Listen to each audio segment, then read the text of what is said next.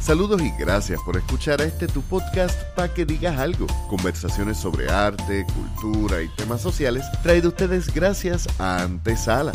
Yo soy Leonel Santiago y en esta ocasión concluimos nuestra conversación con el cantautor ponceño Kefas. Que lo disfruten.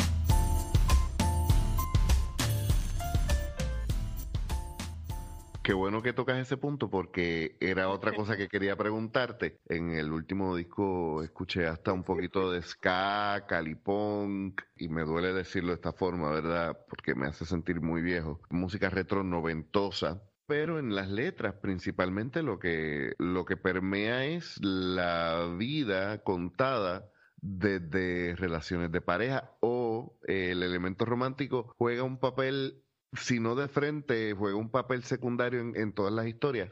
Pero ahora estás tocando otros temas y dices una frase muy importante. Hay que tomar posturas. Aunque tu arte no necesariamente lo reflejara, tú nunca has tenido problemas en decir yo creo esto y lo pienso de esta manera. ¿Qué entonces hace que decidas ya no puedo solamente hablar de cositas bonitas?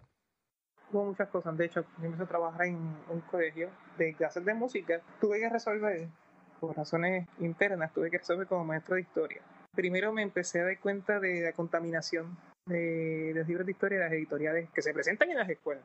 Bueno, yo fui a una presentación de un libro de historia de la oficina de, secretario de Estado de historia y yo digo, ok, tú me vas a decir a mí que estos libros de historia que van a tener estos nenes, que son el futuro del país, su historia no va a estar filtrada. Y entonces yo soltaba el libro y me ponía a contar historia hasta que toqué el tema de Estadio Asociado y entonces ahí fue que los directivos pusieron escrito en el cielo porque yo... Dijeron, espérate, no, tú eres el de música.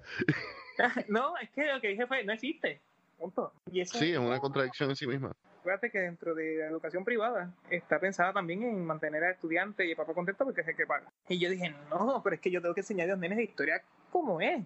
Yo no puedo decir a los estudiantes tapar de la realidad de lo que vivimos porque entonces no van a luchar por mejorar eso. A mí me contaban en la clase de, estudios sociales que en Puerto Rico sí hubo esclavitud, pero trataban menos mal a los esclavos que en otros países. y, entonces, me acuerdo tercer grado, Escuela Andrés Grillas Casalas. Yo levanté la mano y dije, pero es que si yo soy esclavo, aunque me traten bien, yo estoy aquí sin querer. Y ahí la maestra dice, sí, pero eso son otras cosas la educación hay, hay que contar las cosas que son como son y como fueron. Después yo me, yo me fui, estuve un tiempo sin hacer proyectos de música, 2016 yo fue un año que lancé la canción de Algo de un sexo, pero no hice promoción, no hice conciertos, no hice show, no hice nada, solamente me mantuve activo discográficamente. No fue hasta el 2017 que me dio el embeleco, ¿no? De hacer este un proyecto que era renovado a tributo a, a que hizo Chucha de Cita Benítez y a Freddy Helga y etcétera. Que me di cuenta que es lo mío, ¿sabes? Que me gusta y renuncié. ¿Sabes cuando yo me di cuenta que yo hice un trabajo? Cuando los muchachos que yo les di clases estaban en la protesta del 2000, de verano del 2019. Y entonces cuando ellos me escriben y yo digo, ¿tú estás allí? Y me dice, sí, que tú me enseñaste. Esos son mensajes que te llegan. No, no hice mal. Al igual que tú haces una canción y hay una persona escuchándote tú marcaste a esa persona. Y aunque hayan 40 estudiantes y hay dos que te hicieron caso, tú marcaste esa vida. No, es algo que dejaste, es algo que aportaste. Toda esta contaminación que ellos reciben, ¿no? Voy a ponerte un ejemplo, bueno, eh, mira, si fuera por mí, los estudiantes viajarían anual para que aprendieran fuera del concepto y esa es una situación que yo también estoy llevando con las entrevistas que he tenido fuera del país, porque hay mucha gente de otros países que nos ven bien establecidos porque dicen que tenemos una unión con Estados Unidos. Nosotros somos la vitrina del Caribe y la idea era tenernos como una vitrina, ponerle el frente bien bonito, aunque todo lo detrás estuviera feo. Tú sabes este que me preguntaron en estos días si esta unión con Estados Unidos me ha facilitado mi vida como músico independiente. No, yo como que no. Ahora mismo para muchos latinoamericanos nosotros formamos parte de Latinoamérica pues, con Estados Unidos. Para los Estados Unidos nosotros no somos estadounidenses porque somos latinos. Entonces estamos en este... No, y si le preguntas a par de gente del partido que está gobernando, dice que nosotros somos estadounidenses y que no ah, somos latinoamericanos.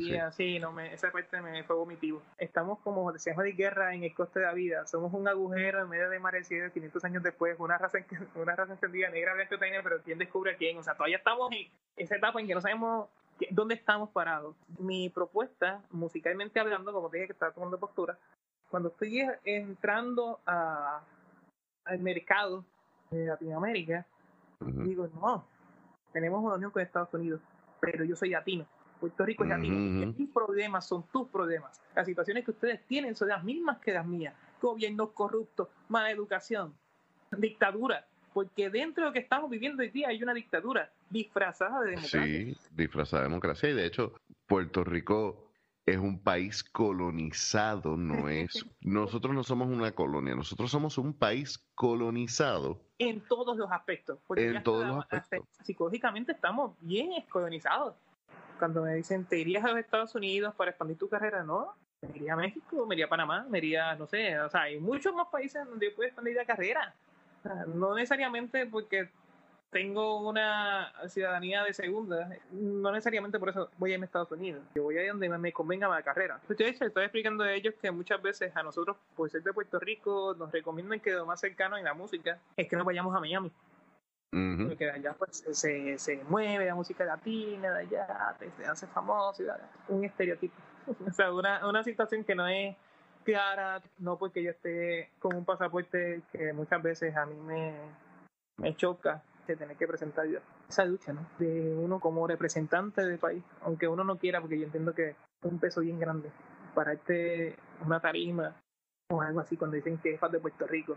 Me enorgullece, pero la, responsabilidad es tan grande. Hace poquito estuvimos en el Festival de Alianza. Eso es un festival que se está celebrando, no sé si todavía sigue, porque eran muchos días, en México. Mano, cuando de momento ya empecé a ver las bandas, México, Perú, Argentina, de momento India, Japón, España, yo, ok, ok, esto se está yendo de nivel. En el 2004 yo fui a Alemania con coro. Y una de las cosas que a mí me, que yo veía los demás este países, y yo decía, yo no estoy viendo los demás países porque no vengo de un paseo. Ya era unas olimpiadas de coro, ya es una competencia, ya tú tienes que ir con la mentalidad de, de de contrincantes. Acá cuando estábamos haciendo alianza, se me puse ese chip. Y yo dije, ok, nosotros vamos a estar la primera semana de festival, la primera, la primera tanda, la primera tanda. De un muchacho dije, ok, tenemos que hacer algo que marque precedentes. Hay que hacer algo. Mano, grabamos. Voy a hacerte que la gente de Hard Rock me prestó tarima este, antes de que inauguraran.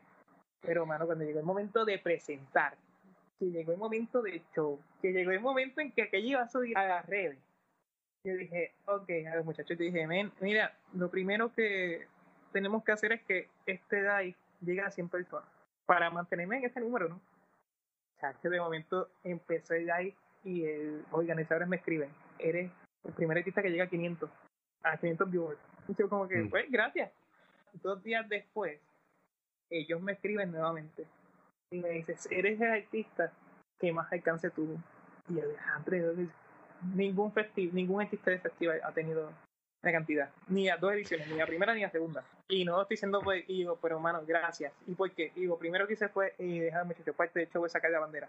Parte de show es que dejar claro que somos de Puerto Rico. Hay que dejar claro que aquí se hacen otro tipo de géneros, no todo es urbano, no todo es música tropical, porque es que nos conocen por merengue, nos conocen por salsa, nos conocen por reggaeton, pero eh, la primera pregunta es, ¿en Puerto Rico hace este rock? Sí, hacemos rock y hacemos jazz, hacemos bombas, hard rock, hacemos hardcore, hacemos metal. Hablando de eso que estabas diciendo que sí, en Puerto Rico se hace otras cosas además de salsa, merengue y reggaetón, a veces me sorprende que te sales mucho de, de tus géneros musicales para opinar de, de géneros que no pensarías que es lo tuyo. Sin embargo, cuando me has hablado de rap, que es la música que yo escucho mucho, has tenido unas posturas bastante bien informadas. Sé que te gusta la salsa. ¿Qué otros géneros musicales te gustaría explorar que no has tocado todavía? Quería la bachata. Y te voy a explicar por qué. Estábamos haciendo las canciones para el disco, con la guitarra no se juega. Entonces, hay una canción que estábamos, ya, ya tenía ya, ah, bueno, o sea, estaba completa, y él me tira de indirecta y me dice, mira, este se fue la sede, otro artista, y yo, conmigo no hay problema, yo tengo mucho más material para seguir trabajando. Después que había hecho de arreglo y todo, con el riff de guitarra y todo, uh la canción terminó siendo para Diango. Yo no voy a discutir con eso. O sea, ya era como que yo no voy a pelear por eso, el Diango, dejar ahí. La gente va a conocer ya como su canción O sea que tú, pero esa fue alguna que tú que escribiste o que te la estaban escribiendo. No, no, habíamos trabajado juntos. Y entonces, pues ya, pues, mira, está bien, tranquilo, ya, yo no voy a estar pidiendo por eso. es Diango. Te, quedaste con las ganas de, de hacer una bachata. una bachata. Después de eso, como he entrado un poco en el mercado pues, mexicano, me entró mm. la, la onda de hacer una canchera, pero una de las personas que estaba allá me dice, no, no, no, no, no, no te, no, no. Oh, por favor. Y te digo, ¿sabes por qué no? Es como si llegara un artista. Como si un mexicano hiciera salsa. O plena. Hiciera bomba. Vamos, ajá. Que, lo, que los puertorriqueños lo verían como que, ay, qué bonito, but still. Ese tema, ese tema lo, tocamos tú y yo. Sí, y fíjate, fíjate, no. Creo que el ejemplo que tú diste de la plena cae mejor porque Julie Laporte trabaja la bomba y ella me mostró un grupo, mano, bien emocionada de bomba en Japón. Y hay uno de plena en Uruguay. Pero ese tema lo estábamos tocando tú y yo hace tiempo, cuando estábamos mm. tocando el tema de hip hop y de puristas. Por eso mismo, eh, hay veces que tú tienes que ser bien cuidadoso con los géneros musicales que haces. Por ejemplo, en el caso mío. Especialmente los regionales. Exactamente. Y hay fanáticos, hay seguidores actuales de, de cada género. Y de artistas. Para este disco con la guitarra no se juega, hice Laberinto, una mezcla de flamenco con rock, pero no es un flamenco, porque hay personas que van a estar bien pendientes que son puristas, se tomaron unos elementos. Lo toman como un patrimonio nacional también. exactamente, exactamente. O sea, que, que no fue porque no te gustara la idea de hacerlo, la tenías pensada y te dijeron vamos a respetar. Oye, y yo hice flamenco normal, eh, hice los elementos de, de flamenco, usé el cajón, usé la guitarra punteada. ¿Quién tocó esa guitarra? Porque te conozco, ¿verdad? Y no por menospreciar tus talentos, pero... La guitarra tocó el guitarrista de Guanica, Juanma Natal. Era la persona indicada para tocar. Esta era una técnica para la guitarra de nylon, que en ese momento era la precisa para utilizar por esa canción, porque queríamos respetar en cuestión del género. Obviamente no voy a caer en, los ridículos de hacer un género que yo no domine, como dice por ahí un reggaetonero que hace poco cantó salsa. Yo creo que hay que mantener el respeto al género, pero yo creo que la mezcla de géneros ha sido uno de los elementos que, que ahora me está funcionando. Volviendo también al tema del proceso creativo. Dices algo muy interesante, que tú no vas a tocar un género que tú no, no dominas, pero mencionas que hay cosas en donde vas a tomar unos elementos ¿Cómo tú decides cuáles elementos tomar de géneros que no domines para informar el, los géneros que tú ya dominas? Porque ya yo tengo idea. Por ejemplo, en esta canción de flamenco, que iba a tomar unos elementos ya en específico. Por ejemplo, iba a tener la voz de flamenco o la guitarra punteada. Hubo una parte en que agregué el cajón. No se nota mucho, porque la batería entre toda la mezcla, pero sí está el cajón la voz flamenca no se logró. Eh, yo la quería hacer, pero el productor decidió que no, para no saturar ya la canción. Bueno, sí, en, en este momento, llegó, en esa etapa, llegó un momento ya en que se, uno entra al estudio y tiene tantas ideas que yo creo que el productor en esa parte, a la hora de trabajar con nosotros en el concepto de banda, fue como un árbitro porque en realidad estábamos buscando, no, vamos a hacer esto, y vamos y llegó un momento en que dice, ok, vamos a grabar todo eso, pero yo decido entonces que, que, se, que, se queda y que no. El público piensa que la obra que uno presenta al final como artista es lo que... Lo que es. Lo que, lo que, siempre, estuvo. Porque a veces uno está simplemente cazando ideas, cazando ideas, cazando ideas, y piensa que todo junto va a sonar bien brutal o que todo se va a ver perfecto, pero vas a tener un desmadre. Vas a tener demasiados elementos. Hay cosas que no funcionan, punto. Hay este, hay elementos que no caen en la canción y que no pueden estar porque sobresaturan. Menos es más. Hay una canción que se llama Miedo de ti, de mi primer, de mi primera producción discográfica, que ahora yo la escucho y no la quiero tocar. Porque yo digo, ya entre mano, metí tanta armonía vocal y tantas armonías y tanto que parece un coro. No parece ni siquiera playables, no, no, parece una canción para tocar en vivo. De hecho, ya hace más de, ya puesto que hace como más de ocho años que yo no la toco. Y es por eso, porque la saturé demasiado de armonías y cosas que yo dije, ah, no, voy a tocar otra vez. Uno evoluciona, ¿no? ¿Y no has pensado regrabarla? No quisiera. Es que son canciones que fueron una etapa y ya.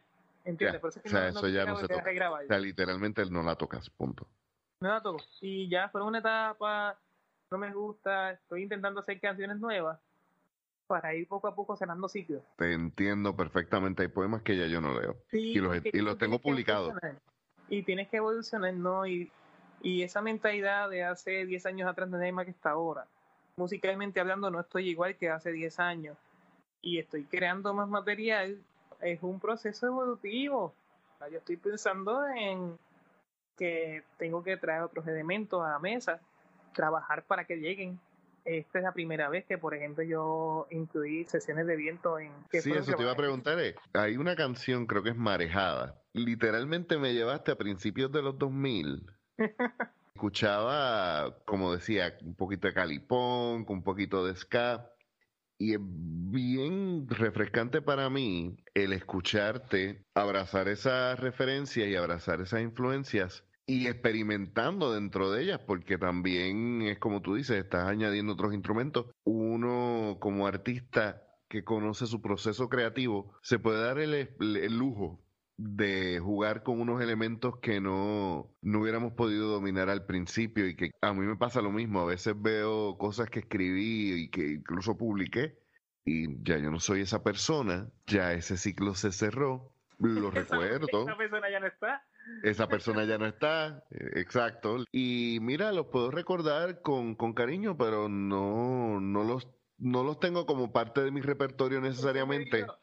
Que yo dije en un principio que las canciones eran como yo, pues ese fue hijo que creció y se fue a la universidad y se casó. No vas exacto. a de querer. No, vas a de querer, pero ya. Pero le di alas y se fue. Exacto. Es así, y de hecho, Marejada, ahora que tú mencionas Marejada, Marejada estaba haciendo el coste de canciones y Marejada se iba no iba a estar, porque Marejada en un principio era una canción pop tipo Chayanne, o sea, era un pop fresa. No, no. Y no, escúchate, no, escúchate eso, era un pop bien fresa. Yo estaba con el baterista y cambiamos de ritmo, porque digo, mano, es que yo no quiero sonar así. digo, yo no estoy, sonando muy pop. Y entonces... sí, es una canción super pop. Si tú llegas a escuchar la versión original, era una, era una versión pop, pero, o sea, que, que yo era con vallecito y todo, o sea y de momento ella me dice, pues, la línea de bajo se puede quedar. El mental picture. ah. el, vallecito. La línea de bajo estaba muy buena mm. de la maqueta que yo hice. Y entonces empezamos entonces a cambiar la melodía de la estrofa. Si te fijas, si te fijas el coro ya está puesto, contesta y él me dice, no, es que yo, él me dice, pero tú te haces así, y yo sí, porque entonces el coro, está, acuérdate que estamos, vamos a entrar a un estudio, el coro lo puedo grabar y no hay problema. Nuevamente, repito, no es una fórmula, porque no puede ser que esté repitiendo una fórmula. Me, es como un que formato. No me, estoy, imitando, esa es esa palabra. No me estoy imitando que digo, no, pues si el coro puede ser juxtapuesto. Para referencia, ah. cuando tú dices juxtapuesto. Eso es cuando tú cantas encima de la melodía ya principal. Yo lo conozco como justa puesta porque fue que cuando estábamos haciendo este, la clase de forma y análisis, en la clase de música cuando estaba en la universidad, estábamos hablando de, de los elementos de la música y eso. Y el profesor nos trae ese elemento que es el que hacía eso, Ismael Rivera. Saludos al profesor eh, de Allende Goitía. Se me queda mirando y me dice, ¿y por qué tú dices que Ismael Rivera lo hace? Porque él sonía encima del coro escúchate a Ismael Rivera en los sonidos y él sonía encima del coro. Si te fijas, cuando dice, de bandera, maquinita de bandera, él está siempre encima del coro. Y entonces, pues eso mismo era lo que estaba haciendo con esta canción. Era, este, desnúdate en mis manos, coro, como si fuera cierto. Si no fuera por eso en postproducción, tú no podrías respirarlo. Cállate, vivo una mierda. Era una mierda para cantar porque entonces estoy como que corriendo. Entonces es una canción que tengo que mantener el tempo. El tempo de grabación está exactamente en la que se hace el play, o sea, se puede cantar. Por alguna razón, el baterista la corre, porque la Se vuelve algo trampólico. Sí, exacto. Entonces digo, como echada para atrás. Con tal de que si se acelera, no afecte. Pero, es compleja, es compleja. Pero fuera de eso me gustó porque fue la canción que definió el disco para mí. Primero es la, primera. Tú entras con un desnudate y por ahí eh, seguimos. ¿Qué sucede? Que esa canción, la banda yo le di la libertad de que ellos le dieran la interpretación que ellos querían en su instrumento. Por eso es que tú ves que el bajista se ve en una línea de bajo, que ahora mismo está siendo estudiada por la revista de Bass Musician Magazine tiene una editorial de la línea debajo. Porque dice que este es el elemento de la, de la fusión. Fue bien impresionante que ellos, que son pues estudiosos de, de instrumentos, dijeran, mano, esta línea está muy buena porque fusionaba. Entonces, el cambio este entre estrofa y el coro, porque estrofa está en, en ska. En ska. Pero entonces tú entras al coro y es rock. Pero sí, sí, eh, eh, era ese, ese tipo de elemento, ¿no? Este, de, de crear, mano. Y fue tan bonito el proceso creativo. En eso éramos cuatro compañeros de universidad que nos reunimos.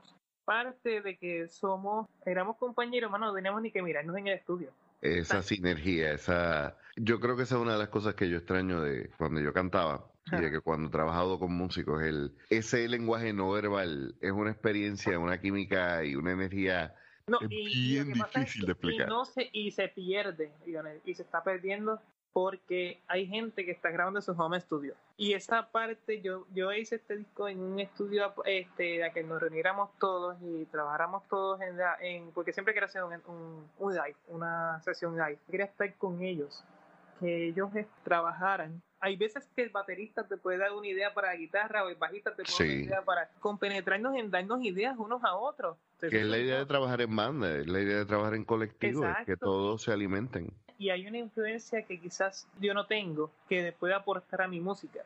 Ellos la pueden traer. Porque en verdad yo estaba bien abierto en esta producción, yo estaba muy abierto a experimentar lo que fuera. Este, las ideas de que fuera fluyendo todo, o sea, por ejemplo, el laberinto, pues yo dije, mano, ya hace falta un cajón. Y ay, lo que lo conseguimos, dame una semana y yo voy a conseguir a eh, alguien que toque el cajón. Conseguía a alguien que tocara el cajón. A diferencia de otros discos anteriores, en este disco yo no me quería limitar musicalmente hablando. De hecho, una de las partes más en la canción, hay una canción que se llama Si vengo de tu cama. Esa canción empieza con una sesión de viento. Era la primera vez que estaba haciendo un arreglo para viento. Había, había estudiado arreglo, pero no había ejecutado. no es lo mismo tú estudiarlo de la práctica y que te corrija el profesor a tú traer el arreglo.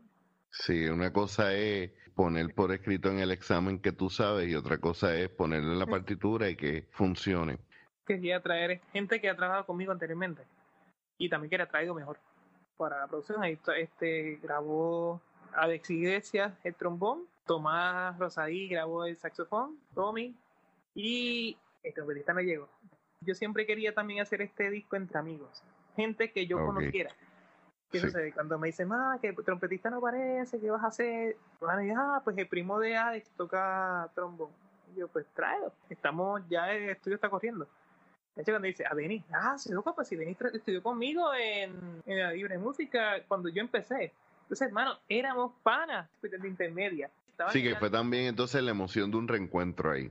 Sí, exacto. Y, era, y todos los que participan de alguna manera u otra, en algún momento estuvieran conmigo o en la libre de música o en la universidad. Era esta química de que ya sabíamos lo que se tenía que hacer porque había una misma escuela. Bueno, fue tan bonito que yo creo que por eso es que el disco se refleja la alegría, muchos elementos, ¿no? Como te dije, quería traer de todo. ¿Podrías compartir una de esas canciones? Vamos a hacer este Vaya en su nube. Vamos a ver rapidito aquí. Dice así. Vaya su nube la muchacha, que apenas 17 primaveras, virgen tatuada en su hornacina, dorsal de piel negra. Las olas te abrazan la cintura, las ráfagas de luz se precipitan, se nubla la mirada de los hombres, te corta la llamada de suicida, la pupila deseosa de verte, no ahí en el fondo de los vasos, experta bailarina de los viernes, con boca se mató y se lo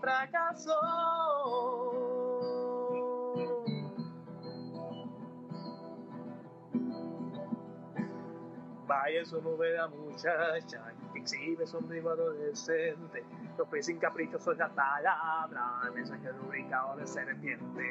El bronce bien tallado de sus piernas, olvide su penso más reciente, la lengua su pastilla favorita, hospita mariposa entre la gente, la pupila que te vas a verte, no en el fondo de los vasos, desperta bailarina de los viernes, luego que hace más dulce de un fracaso. La pupila deseosa de verte, no en el fondo de los vasos, desperta bailarina de los viernes, luego que más dulce de un fracaso.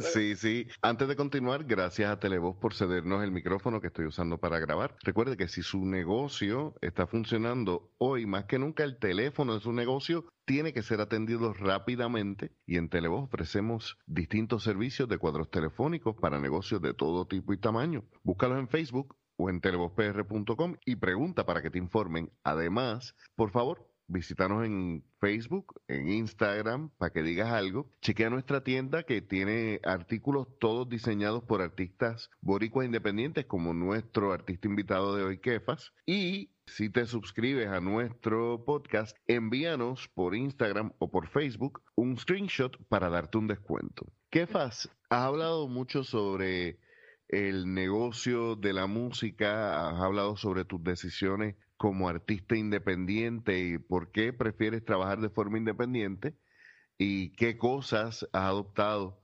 de la maquinaria, podríamos llamarle, ¿no? ¿Qué crees que sería lo, más importante que tuvieras querido saber el día uno?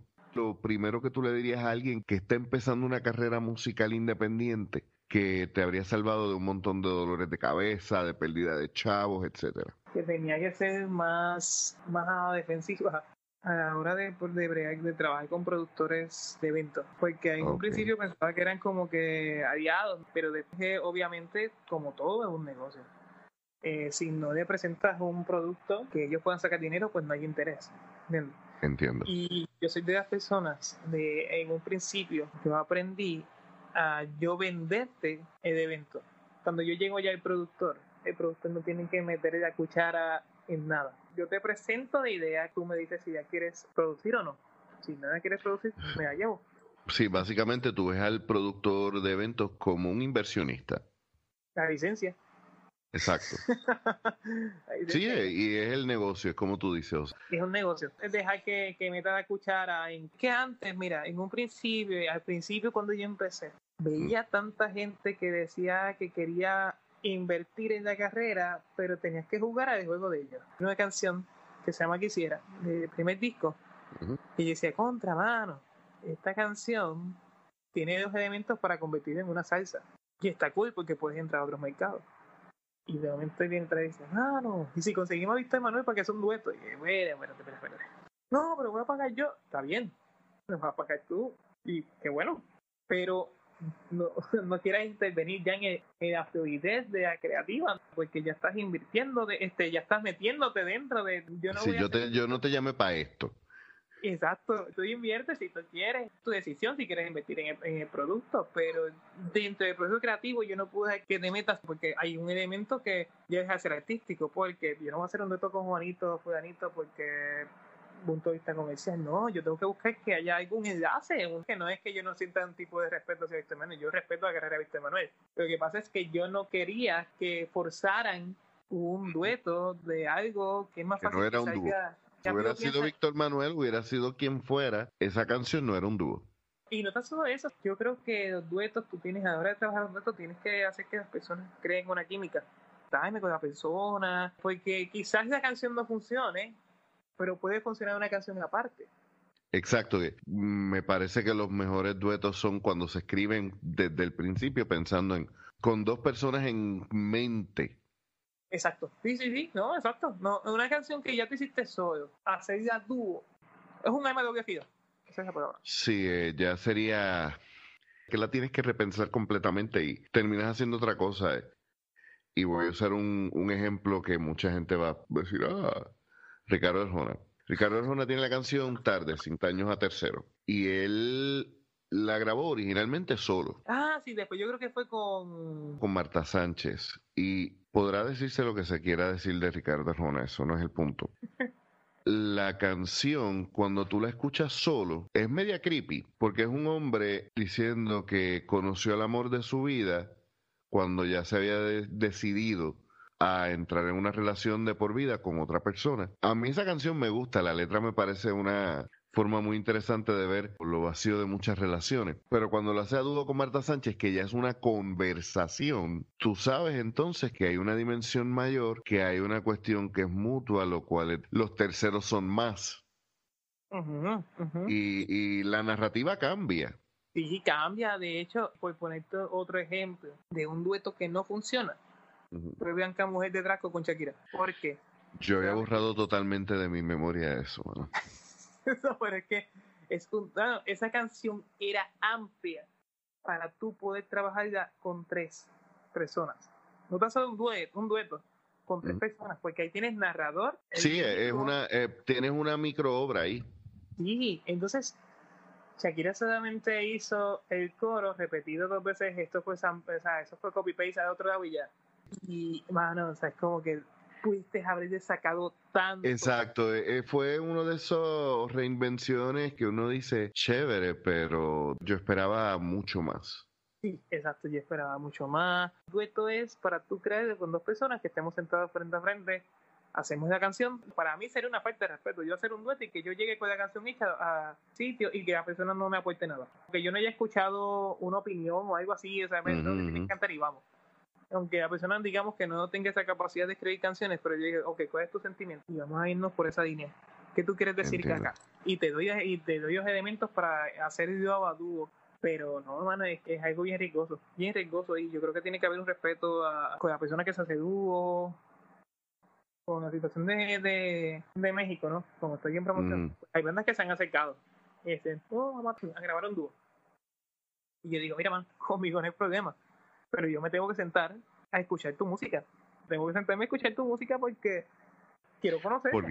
Porque, tú no vas a, trabajar algo que no has dominado. Y, y es un proceso bien distinto el escribir tú solo y... y conocer la música de otro. Por ejemplo, ahora una muchacha me dijo para trabajar este, una canción a dúo. Y yo, ok, ¿cuáles son eh, lo primero que me preguntes es, ¿qué tú quieres presentar con la canción? Y ah, tú compones, tú escribes, pues vamos entonces a trabajar juntos tú y yo.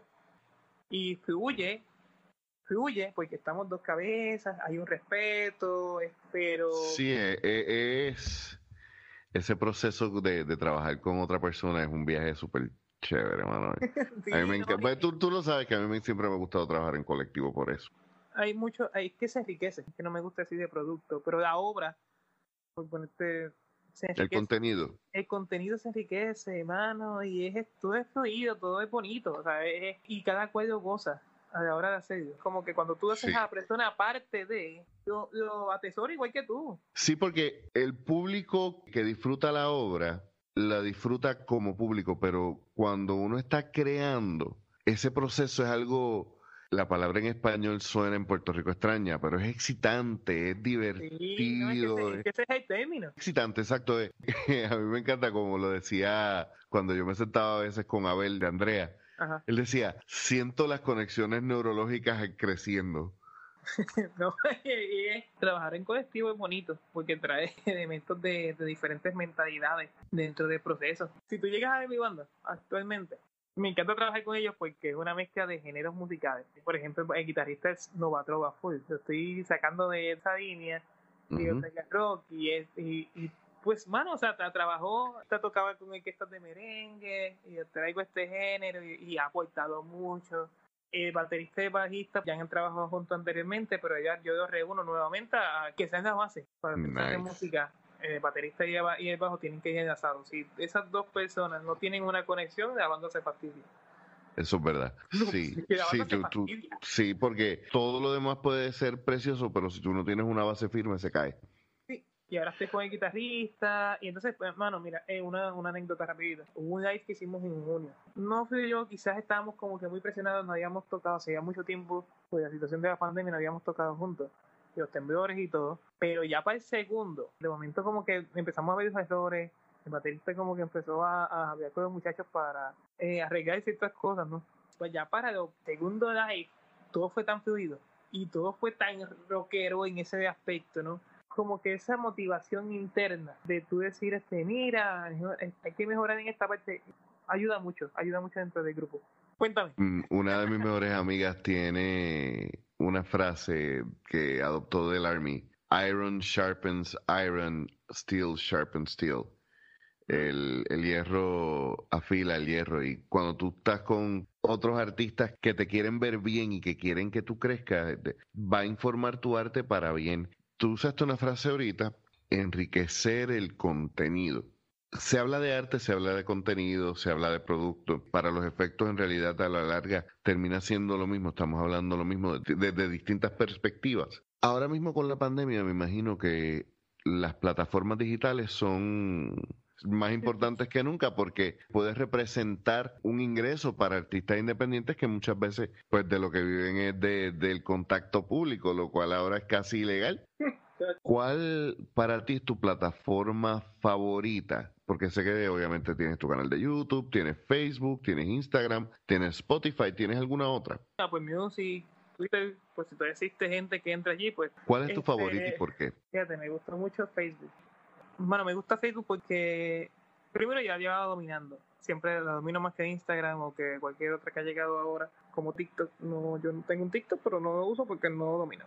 Con Facebook y la situación de la pandemia, me ha dado la libertad de yo irme completamente a trabajar desde marzo que empezó todo esto hasta el sol de hoy en México. Me ha ayudado a mantener el público de Puerto Rico, pero llegar desde México también, llegar desde Chile, llegar desde Colombia, llegar a Estados Unidos. Y yo utilizo más la plataforma de Facebook porque es donde está mi público. Y mi público siempre ha sido muy, es bien amplio. Desde yo te puedo ver a una señora de 98 años en un show mío, no existe, en serio hasta un nene de 7 años. Entonces, pues, ¿cuál es la plataforma más, digamos, familiar? Es, Facebook. Esa es la plataforma fuerte y además que se trabaja. Obviamente están las demás, YouTube y todo esto, pero además que se trabaja es esa. Entonces, volviendo al tema, esto de la pandemia, yo no puedo decir, por eso fue que te dije ahorita, cuando me preguntaste cómo estoy dentro de todo, bien, porque tampoco puedo decir que, me ha ido muy mal dentro de la situación, porque me ha dado el break cuando yo saqué el disco, yo me fui a tocar en vivo, solo, con la banda, y no era el día de promoción que debía. Cuando empieza esta la pandemia, me empiezan a contactar de México y me dio el tiempo de trabajar Spotify, de trabajar este Facebook, de trabajar Instagram. Para mí no me ha ido nada de mal porque he participado en festivales, como te dije, internacionales, en festivales este, Alianza. En... Has sabido capitalizar el uso de las redes sociales para promocionarte, incluso en un momento donde, y digo, no lo hemos mencionado directamente, no sé si, si te molesta que lo mencione, incluso estando con COVID. Sí, ¿no? Que lo sobreviviste. Sí, eh, normal. Eh. Y, todo, y de hecho no paré, no paré dentro de, de, seguí con las entrevistas, hice una participación en un festival también que de sonido random, que se llamaba así. No me detuvo, no me detuvo y la cosa es que por ejemplo, hubo una entrevista en Puebla. Y entonces digo, ah, Puebla, México, y qué chévere y todo esto. Una anécdota, digo a ellos, eh, ustedes saben que su himno lo escribió un puertorriqueño. Ah, Rafael Hernández, ¿cierto? Escribió, y no, sí, Rafael Hernández escribió el himno de ustedes. Es el orgullo, ¿no? Y qué bueno que tú lo sabías para compartir ese detalle, porque como mismo me dice, ellos se sorprendieron. para ir cerrando, quisiera que nos despidieras obviamente con una canción y que nos invites a tus redes sociales, van a estar las notas, pero aún así, ¿cuál sería el próximo proyecto que tienes en mente? Porque está, escuché que estás grabando ya otras cositas. Pues mira, bueno, los primeros proyectos que vamos a hacer es para el año que viene, ya espero canciones nuevas, a menos cinco, un EP o, o por lo menos para mitad de un álbum importante que salga una canción o Uh por lo menos dos antes de que llegue el junio del año que viene. Y bueno, si estamos vivos y todo corre normal, voy a visitar México el semestre que viene.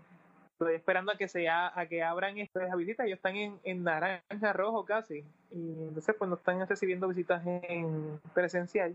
So, que sería como que un poco productivo visitar en este momento. Así que sí, obviamente. Que, que ellos abran en todo el sentido, ¿no? De, de y todo para ir allá a hacer un, para ir allá hacer un, una, un media tour, ¿no? Donde esté en México y nada, seguir haciendo música. Vamos a hacer conciertos en Puerto Rico, que estos son objetivos, son una meta que hay para el año que viene.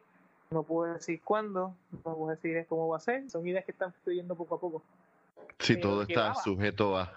No, y de qué va, va. Así sea este en, enmascarillado o en una burbuja como hicieron allá en, creo que fue en Inglaterra, ¿no? Vamos a, a trabajar mucho. Lo bueno es que cuando tienes un equipo de trabajo te, atreves a asumir los riesgos que esto conlleva. y esa parte es la parte que me encanta, que tengo un equipo de trabajo, una banda que me apoya, gente que ha trabajado conmigo, que lleva varios años trabajando y que siguen conmigo, una familia que me apoya. Uno solo no puede, punto y se acabó. Ya, ese es, el, final. Que no- uno solo no puede. Y uno tiene que tener siempre gente que te apoye. Y decir, no, yo batallo solo contra el mundo. independiente no es solitario. Exactamente, no es una frase muy célebre. La independencia no es cerrarse, es abrirse al mundo. Y Es abrirse al mundo. Este, ¿Tus redes sociales?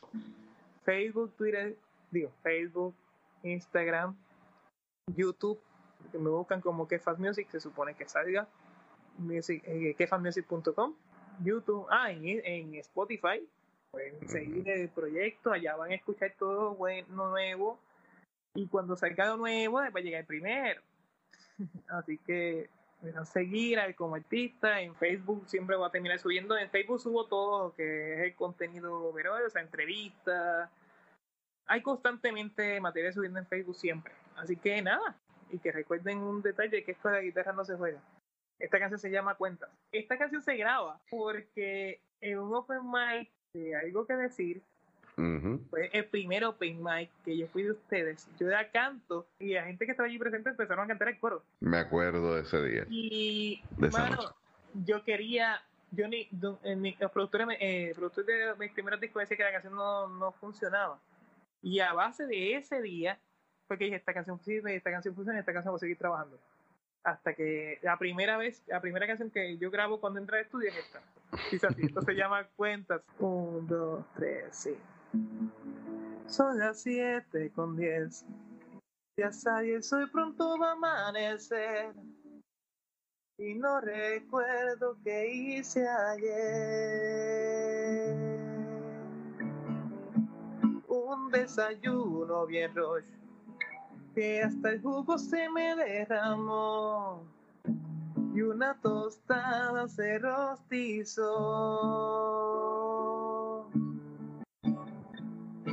Anda todo muy mal. Mi novia quiso terminar y al infierno me echó a volar. Tiene trabajo, ay Dios, las cosas me fueron peor. Y al desempleo fui a parar a recortar. Las cuentas suben hasta el sol y escribiendo una canción para poder pagar las cuentas que me van a acabar. Cuentas y cuentas y cuentas y sube la maldita renta. Cuando de pobre voy a salir y sigo cantando para vivir. Cuentas y cuentas y cuentas y sube la maldita renta. Cuando de pobre voy a salir y sigo cantando para vivir. Salí a pasear a ver qué me podía inspirar y con un auto vine a chocar. La chica salió, ella era un ángel casi una ilusión. Me preguntó, ¿estás bien? Y sonrió. No podía ser mejor.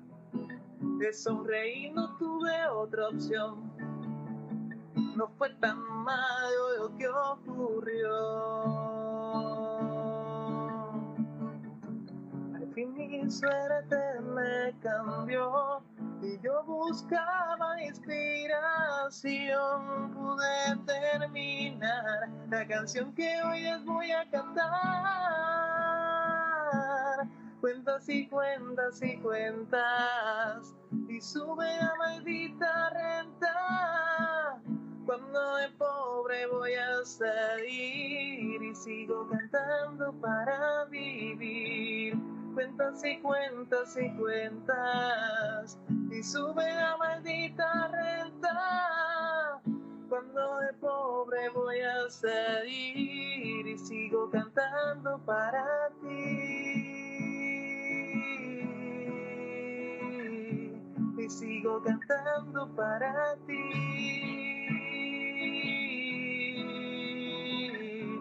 y sigo cantando para ti. Para ustedes. Muchas gracias y hasta la próxima.